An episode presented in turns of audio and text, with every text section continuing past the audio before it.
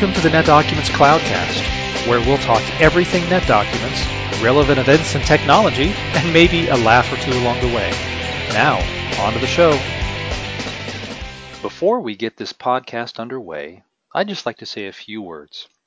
My longtime co host, well, okay, my five time co host, Stephen Baird, has had a change of direction in his life and unfortunately will no longer be participating with me in these podcasts.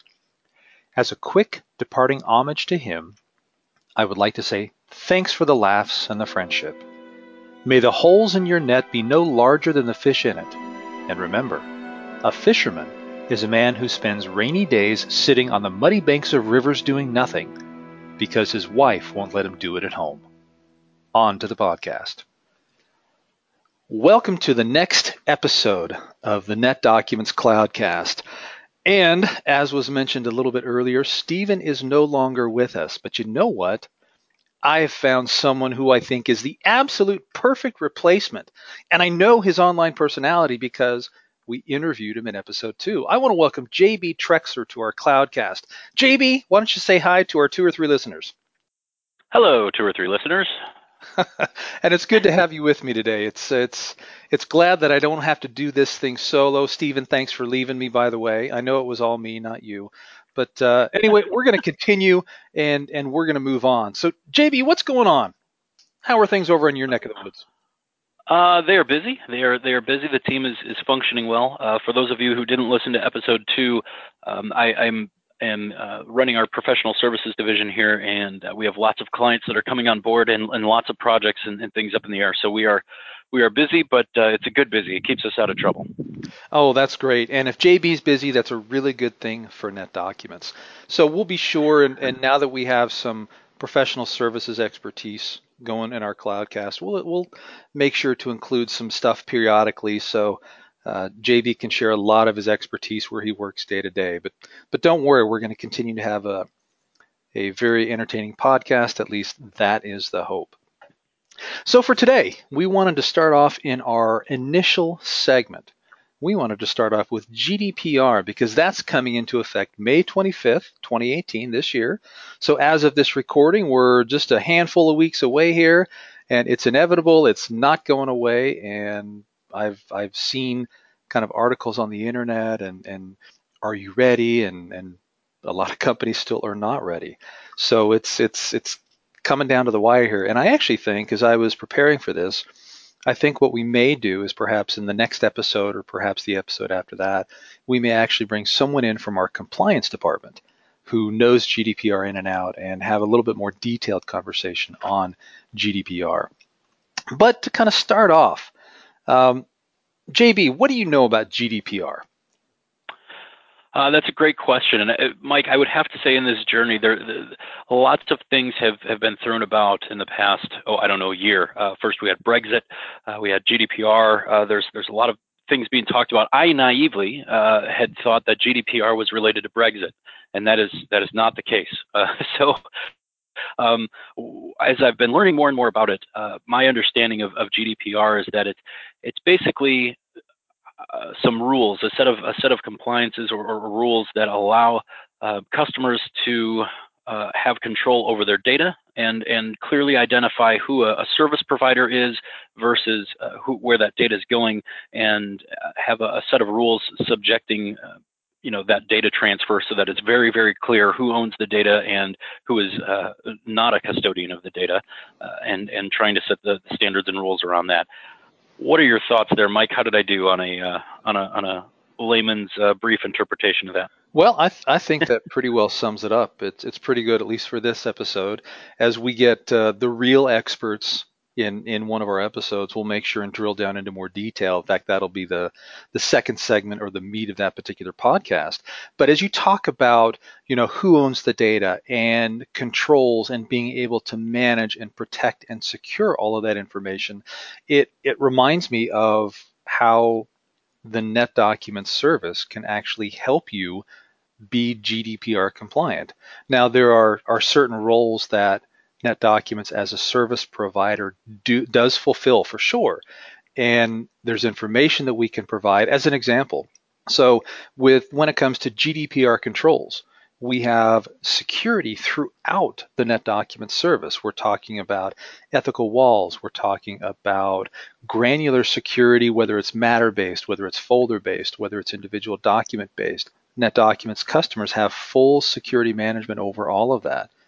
You know, kind of the second thing is being able to identify what data is in the system. So if you have a bunch of data, but you're not able to analyze, you're not able to find it, or then how can you effectively manage it? And one of the things that that we've got and are just putting the finishing touches on right now is our entity extraction to where as you put content in the system, we will be able to extract display and show you the different entities in search results or in a matter or content based in a folder. So it really allows you to know what data is there and therefore to more effectively manage that data. And then additionally, as you identify data, there's certain data that you're going, to want to protect a little bit more than other data. Perhaps it's got PII information or other sensitive type of information. And so what we've got coming as well is our data loss protection, being able to control who can do what based on classification policies within the system. And then kind of finally, the, the last thing that I see as a GDPR control within NetDocuments that gives each individual customer additional controls on top of everything we do.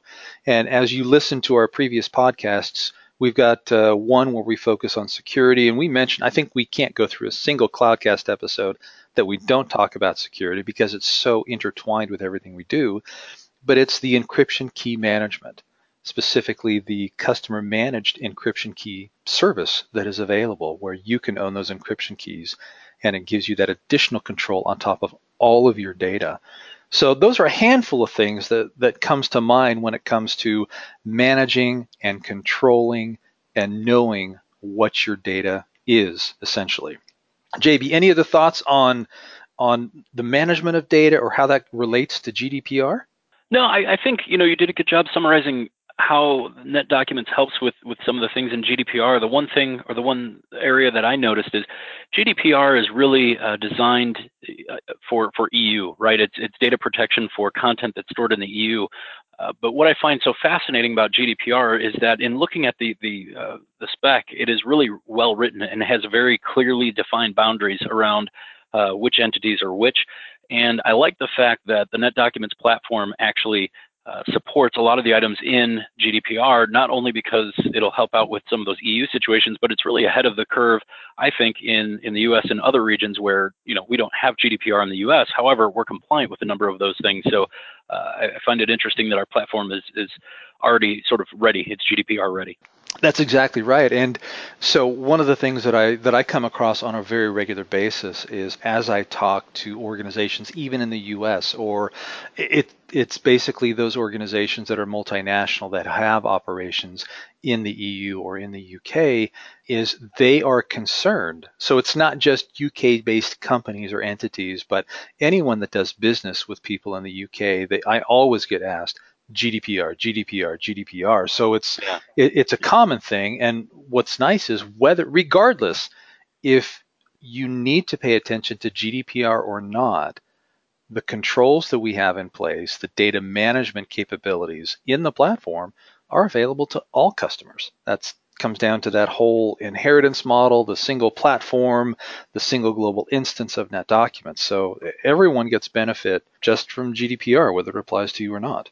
That's uh, that's perfect. I know um, I was mentioning uh, to you earlier before before the show, Mike, that about two weeks ago I was out in our, our Lehi office and spent some time with Dave Hanson on GDPR, and he really has that uh, subject down. So it'll be really interesting if we get him onto a, a future podcast episode. I think he's got all of the uh, uh, ins and outs memorized. In fact, he carries around a book, a GDPR book, uh, that that I think he might uh, have a little bit of night reading does he have his name monogrammed on the outside of the book? You know, I didn't check, but I, I would. I, we we should do that for him. so for our, so for our listeners, why don't you tell them who David Hanson is? They may not know who he is yet. I apologize. Yeah, David Hanson. Uh, David Hanson is our director of compliance. So he, uh, in addition to dealing with a lot of audit requests and everything else, he also is the one that is responsible for interpreting, uh, you know, a lot of these rules and making sure that we are compliant with the rules. Uh, so in other words, our SOC 2 Plus certification and, and some of those other certifications, he is uh, in, intimately involved with, along with several of, of, the audits that we have every year. Uh, in fact, one of the things that uh, we may have in a future show, he was just discussing with me around our process on FedRAMP. So one of the things that we're looking to do is get FedRAMP certified, and uh, so that will be coming, I believe, at some point this year, and, and David will be in charge of that as well. Yeah, David helps manage all the certifications, the platform of the company, etc. Very influential person, very knowledgeable, and you know he's been around for a, a while now, and we're we're definitely grateful to have him. So mm-hmm. that's that's great. I, I think that does GDPR justice, at least for now. We don't want to give everything away because we we're, we're going to do an upcoming episode with uh, someone from compliance that knows what they're talking about. So I, I think that kind of wraps it up for segment one with just a little light touch of GDPR. And then we are going to go in here in just a minute to segment two and talk about Office 365 online integration, which, by the way, was a special request from one of our biggest fans. At least she tells me she's one of our biggest fans. If she responds to this comment in the podcast, then I truly will know she's one of our biggest fans, Josie Jacob. She said, Mike, I would love to hear something on Office 365 and the relationship between NetDocuments and Microsoft. So if you're listening to our podcast and you would like to request information or you just want to interact with us or give us feedback one way or the other, you can hit us on Twitter at, at ndcloudcast or you can send us an email, info at netdocuments.com. We respond to both. So we'll be right back for segment two.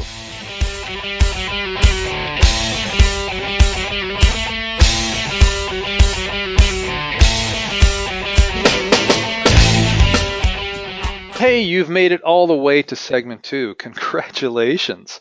And so, JB, what's on tap for today? What are we going to talk about in the meat of our of our cloudcast here? I think we are going to be talking about Microsoft Office 365 and all of its glory. So not only the uh, the local version, but also the online version, which also gets pretty interesting. It's got some snazzy features in there. Uh, but I, I, think you know both comparing the, the local and the, the, the online is is where we need to go. Okay, well that's perfect. That uh, that sounds great. And as was stated before, Josie, this is all for you, so pay attention, please. So, so Office 365. Uh, it, has been around for a couple of years. In fact, I think the last named version of Office right before 365 was Office 2016, was it not?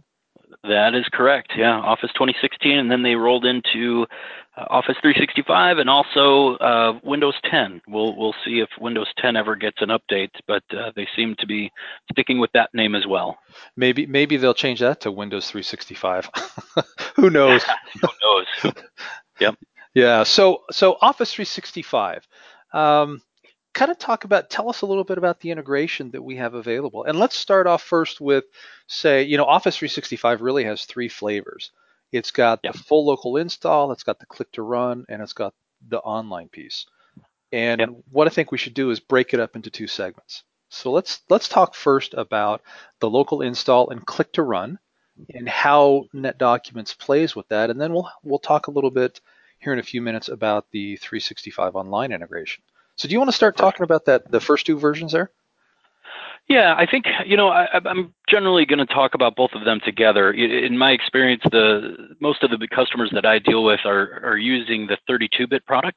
So as you know, Office 365 comes in both a 32 and a 64-bit implementation. Now we're compatible with both, uh, but a lot of our uh, industry-specific plugins are 30 32-bit capable only. Uh, hopefully, you know, 64-bit's been out for a while, but I, am just not seeing the shift there uh, by a lot of our, our third parties to uh, to move to that 64-bit platform. So typically, what I see deployed is a 32-bit version of Office 365 that that is local to each each PC or each workstation. Great. Um, and and what kind of integrations are available with NetDocuments? How how does it fit into that? Yeah, it's it's great. So we have uh, we have ND Office, right? So ND Office uh, is is a one point of of integration, and what that will do is that will connect Word, Excel, PowerPoint, uh, as well as uh, Outlook. There's some some Outlook functionality there, and it it, it just it, it's great. You can do a uh, uh, the integration pieces allow you to do Control O, and we take control of that and uh, open a document right from that NetDocuments. Control S uh, will save a document right to NetDocument. So uh, there's the, the, integration is, is pretty tight, and you know it's it's almost seamless as you're working with any other system, be it opening a file from your local file system. NetDocuments is right there as another repository, and you can integrate with that seamlessly, just as you would with a, a, a local share. Yeah, ND Office has been out now for what are we in 2018? I think it came out. I want to say 2014, 2015, something like that. And it's amazing how how it's evolved over the years to what it is today. It was the day that it came out. It some of our customers that have been longtime customers said this has completely changed our NetDocuments experience, and it was for the better. That uh, it's being able to stay in those Microsoft Office products has been very, very nice for our customers, and it's allowed us to do a lot of different things. Uh, as an example, JB mentioned Control O, Control S. So there's that native integration with the native file save, the native open, save as as well. We've also recently integrated with the Microsoft Word Compare. So many of the law firms and other professional organizations that we, we talk to utilize simply just the native word compare rather than a third party comparison product. And so being able to integrate into that has been a big, big benefit for them as far as productivity, efficiency, and just overall workflow processes. It's been really nice.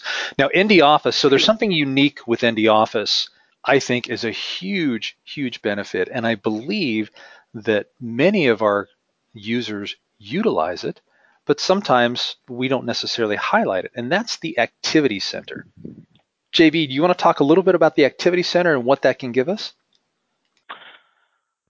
So before I talk about the Activity Center, I have to tell you one of my favorite features of ND Office. I, I, it's it's it's it's huge. It's um, it's really simple. It's probably the easiest thing and it's really simple to overlook. But when you are saving a new document, and in a lot of the work that I do, I go through revisions on a document. When I'm done, uh, I want to create a PDF of that document and send it out to the client, right?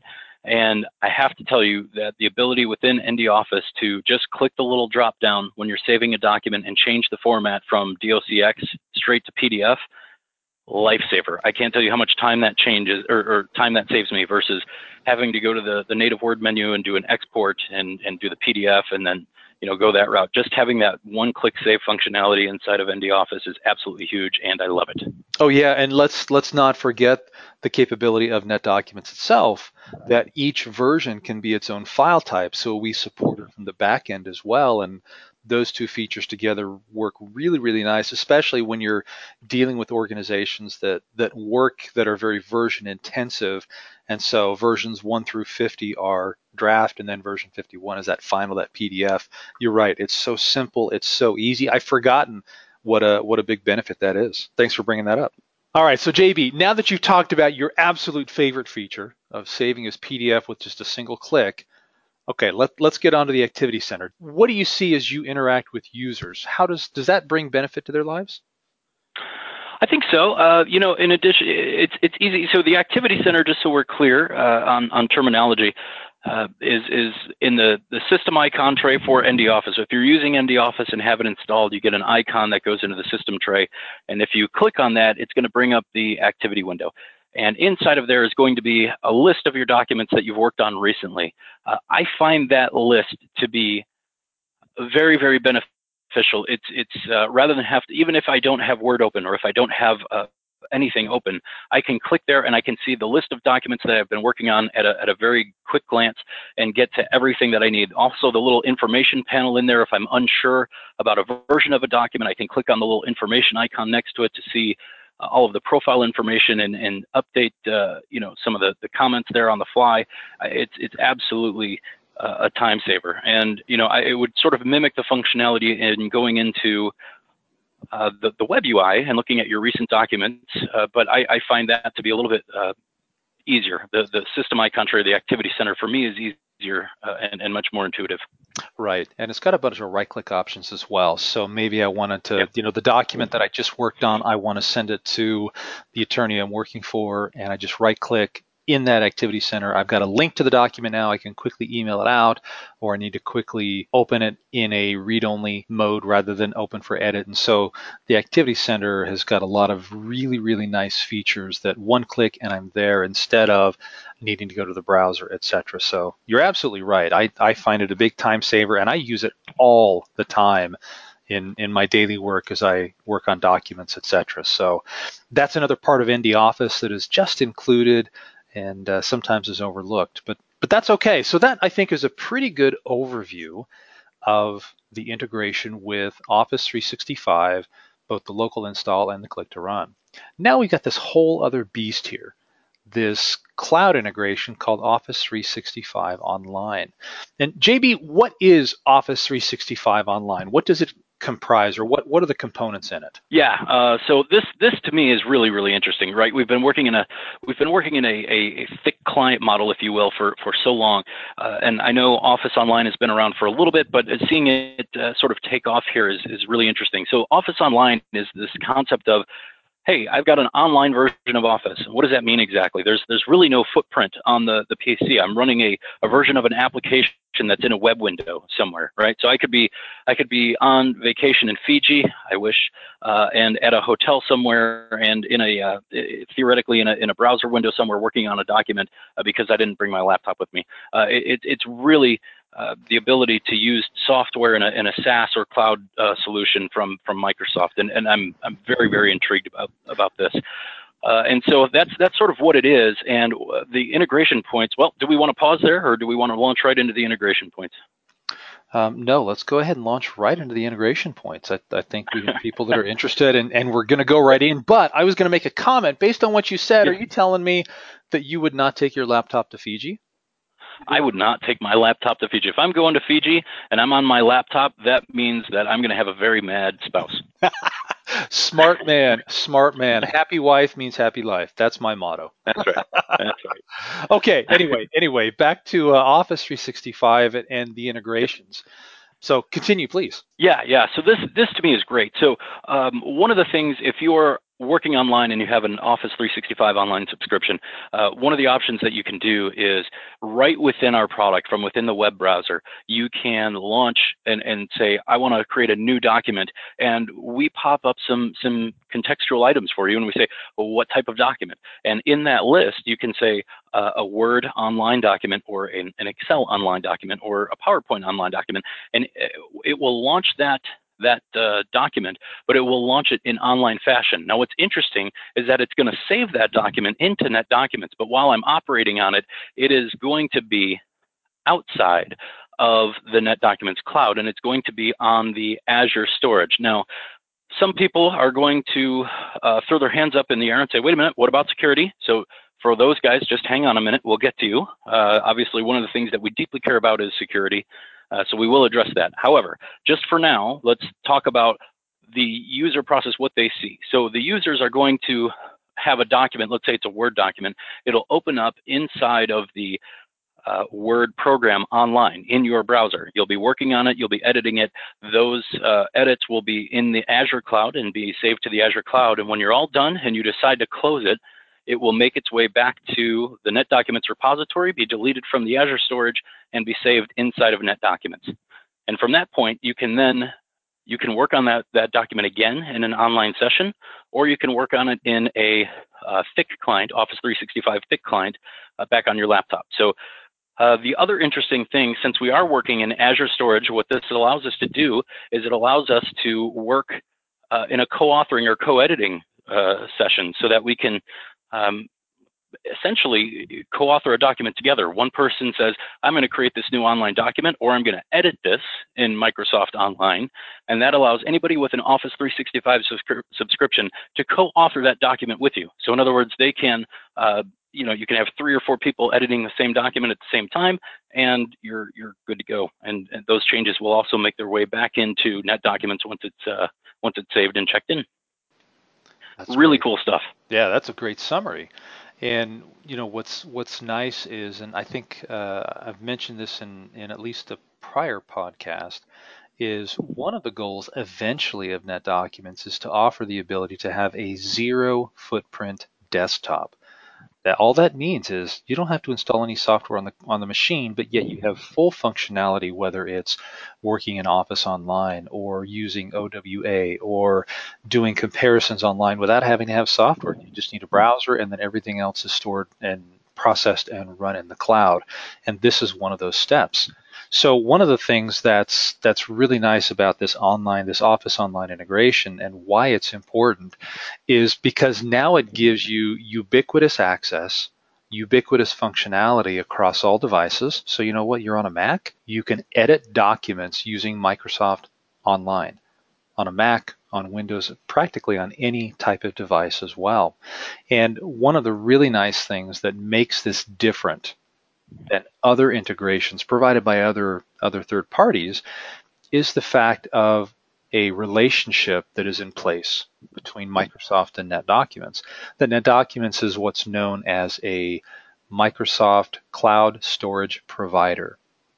What this long term simply means is we replace OneDrive. So as you look at how other vendors have integrated with Office 365 online is the data goes from their system to Microsoft OneDrive.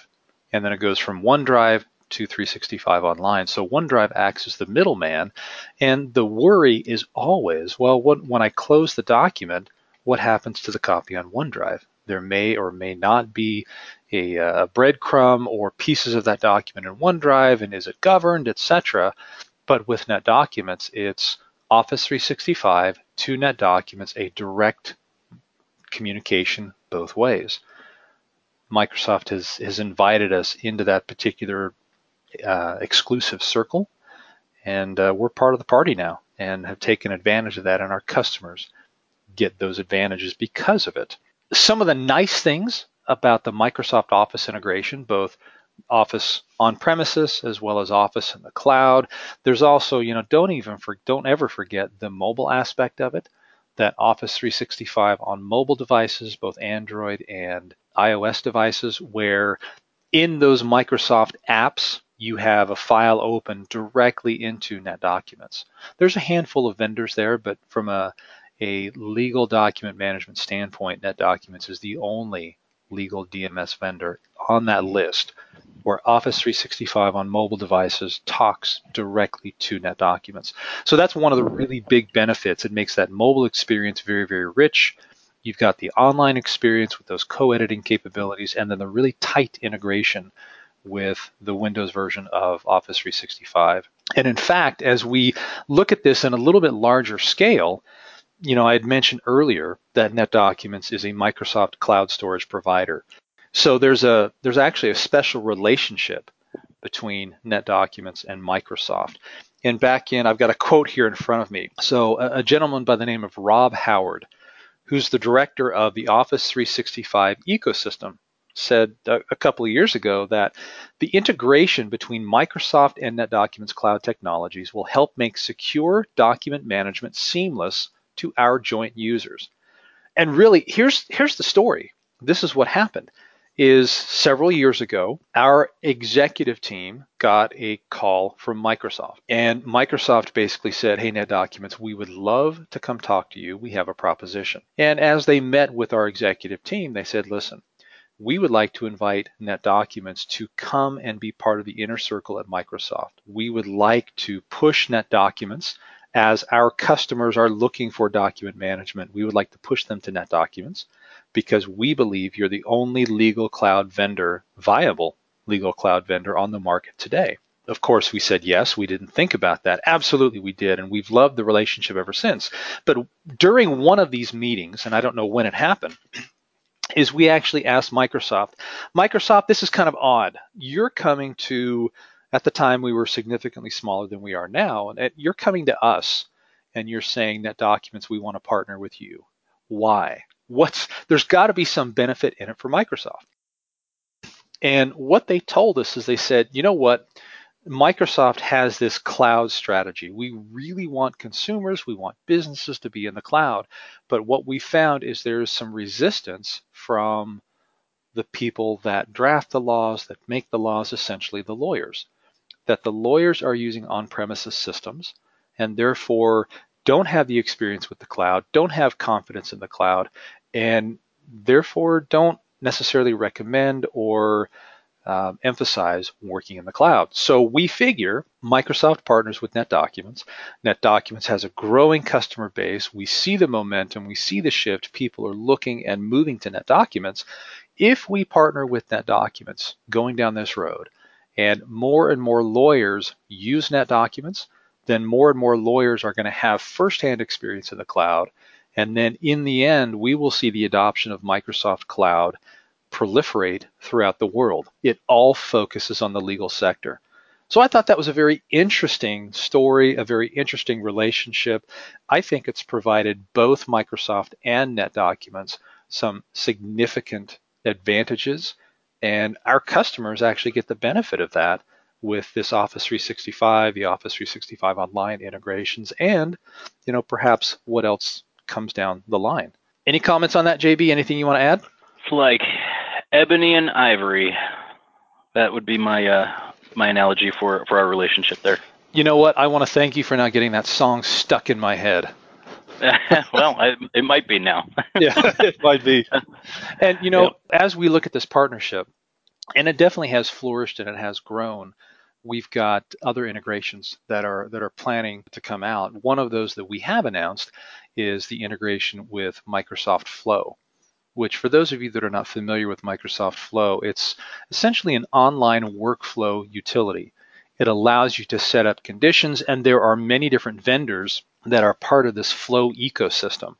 And so, you know, I think Twitter's one, and OneDrive is one, and I think OWA is one. And so I could do something like, hey, if this particular Twitter account posts email a copy of that Twitter account to my inbox or a, a, copy of that tweet to my inbox. And so all of that is done with Microsoft Flow with the integrated vendors, and NetDocuments is one of those integrated vendors. So we're really looking forward to, as use cases are defined, to really getting NetDocuments in the middle of Microsoft Flow and being able to get some some workflow type capabilities using that that joint integration.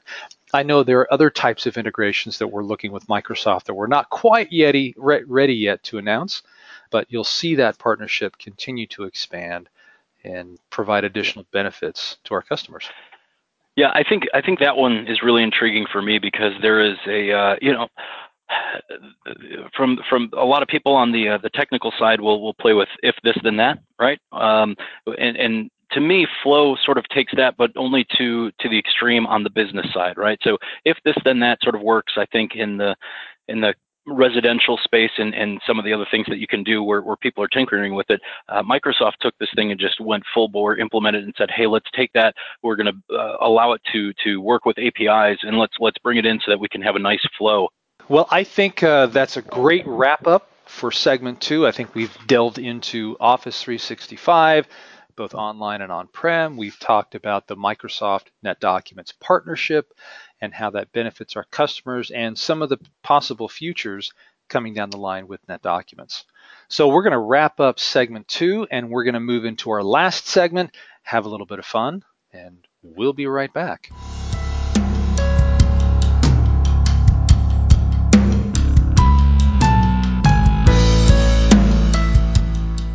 Okay, congratulations. Segment three, we're to the very end.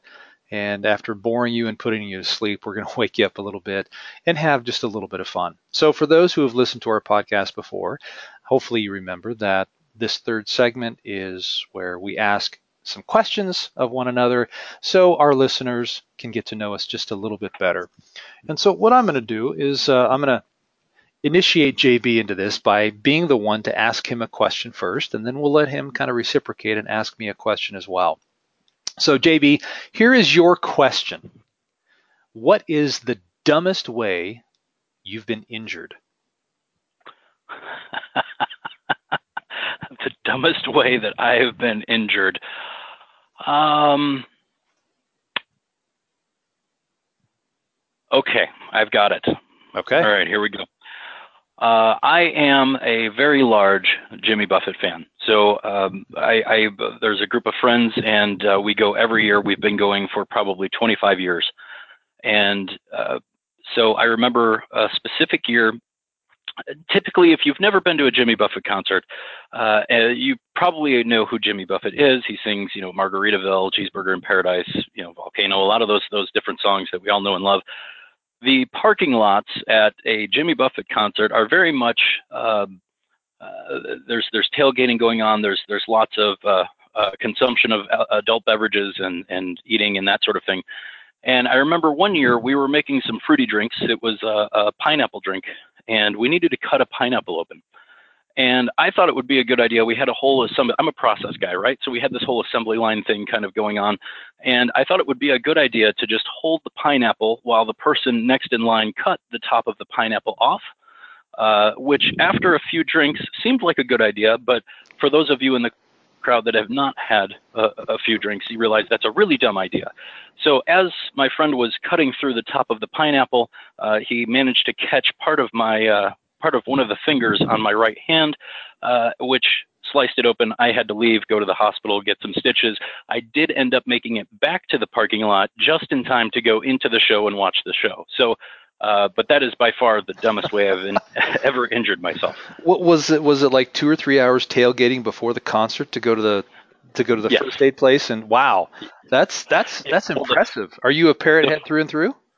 I am, and uh, you know, luckily this happened before the concert. Um, you know, it, it, took I think to get to uh, this was in Alpine Valley, Wisconsin. So uh, it took approximately I want to say 15 minutes to get to wherever the doctor's place was, and then uh, I had walked in and they said, "Oh, the first one arrived." And I said, "What do you mean the first one?"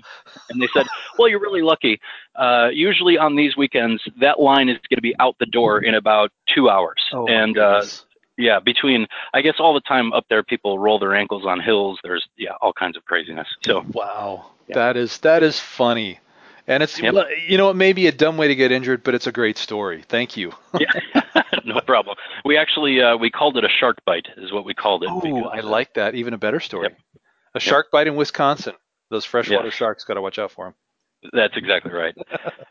Uh, well, that is a that is a good question. So turnabout is fair play, um, and I know it's not uh, normally the same question, Mike, but that just is really intriguing. So tit for tat, dumbest way you injured yourself. I, I've got to know. You know, the it's interesting as I as I look through. So, just for our listeners, we have a, a, list of these types of questions, so I don't have to come up with one on the spot. And as I read the question, I always think, how am I going to? How would I answer this if someone asked me? I've got an answer. I already know, JB, and it is absolutely stupid. It's actually very embarrassing. It was so I was a senior in high school, and I was sitting in the kitchen, actually standing in the kitchen with with the brother just younger than me. And you know, if you can imagine a kitchen that has an island stove, so I was standing between the stove and the counter you know, there's probably it's a it's a two foot gap wide enough you can walk through and carry stuff, etc. It's also wide enough where you can put your hands, one hand on the counter, one hand on the stove, and you can kind of lift yourself up so you swing your legs back and forth. Oh, sure. Yeah. Yeah. Yeah. So my brother is standing in front of me about three feet. And I thought, oh my goodness, he's at the perfect position. I'm going to lift myself up. I'm going to swing myself back and forth, and I'm going to try. oh, jeez, I'm going to try and kick him in the face. so okay, I was 18. I'm a teenager. All right. So right. I swing. I brotherly swing, things. I, yeah, I it is. They're yep. brotherly things. So I swing yep. my feet up. I completely miss him. Oh my goodness! I whiffed with my feet, and I became unbalanced. My feet came down and backwards, and I lost my balance, and I fell literally face first on the floor. now, what happened? So the injury was my two front teeth got stuck in the floor and snapped off. Oh my goodness. I know. Wow. Okay. I know. And so uh, I won't bore you with the rest of the story, but yes, I was toothless for a couple of days until I could get to the dentist. oh my goodness. My my parents were not home. They got home and completely freaked out. I don't blame them. I was I was probably a little bit in shock, um, but I laugh at it now. It's it's it's as you can tell, it's quite a funny story, and I'm Absolutely. sure my my brother uh, remembers that day fondly. because I didn't injure him and I got it much, much worse than he ever would have gotten it. So that's the So- dumbest thing I've ever done for an injury. Mike, would you say that there was probably a karma lesson in there as well? Um, Uh, well, I've never done it again. How's that? Right there you go. no, absolutely. There was a karma lesson in that. Yes, and I've I, I don't think I've ever tried to consciously injure my brother again since then. So yes. So there you go, JB. And now now the uh, the public knows that that story. Well, great, great question, great discussion. So we've got one more thing to finish this up, and that is our nice little fun fact. JB, what were you doing back in '98? Where are you living? Oh man, so 1998, I was still in Illinois. I was, uh, I was just, let's see, um, done with college at that point. So at, at that point, just uh, trying to figure out what I was going to do with the rest of my life. I think at that time I was temping. Um, and, and had just gotten a position at a uh, oh, I can't even remember the name of the business, but I was uh, I was I was temping, and I seemed to be the only one that knew how to work uh, the Microsoft Office suite. and so uh, I started getting a lot more work and a, a, lot more attention because I became sort of the, the local computer guy uh, there, and that's kind of what got me my start in IT, believe it or not. And uh, from there, I, I, moved on into other IT related roles. But in '98, I was just I was just temping, trying to figure out what I wanted to do, and, and that really was right before the start of my my IT career. Nice, nice. Back in '98, I had already gotten married. I graduated from college. Um, let's see, I actually had my second child in 98. And the reason I ask about 1998 is there was this little small company called Sony. They had come out with a camcorder in 1998 and sold 700,000 of these camcorders that actually accidentally had the technology to see through people's clothes. What? So you could point the camera at somebody and essentially see them naked Oh my goodness. these cameras, and it was a complete accident by Sony. They had special lenses. In fact, they were they were labeled as the Sony night vision camera, where you supposedly could record in the middle of the night, pitch black, and be able to still see. They had special lenses. Sony had made a mistake that they used infrared light, which actually allows you to see through some types of clothing. And there was Wow. a big brouhaha back in '98. Sony recalled all those, and of course, you have those kinds of people that would buy a new model of the Sony and try and retrofit it with some of these lenses. And anyway, I thought it was just a very, very interesting fun fact back in '98 that uh, That is. Uh, yeah, but but made the news. Yeah, that is that's interesting, and I'm, I'm guessing somebody in that QA department was answering a lot of questions. I am sure they were, as was the CEO. Yeah. So, well, great. Well, that's our trivia. That's our podcast for today. JB, thank you so much for uh, for joining me for the long haul. And until next time, keep your head in the clouds.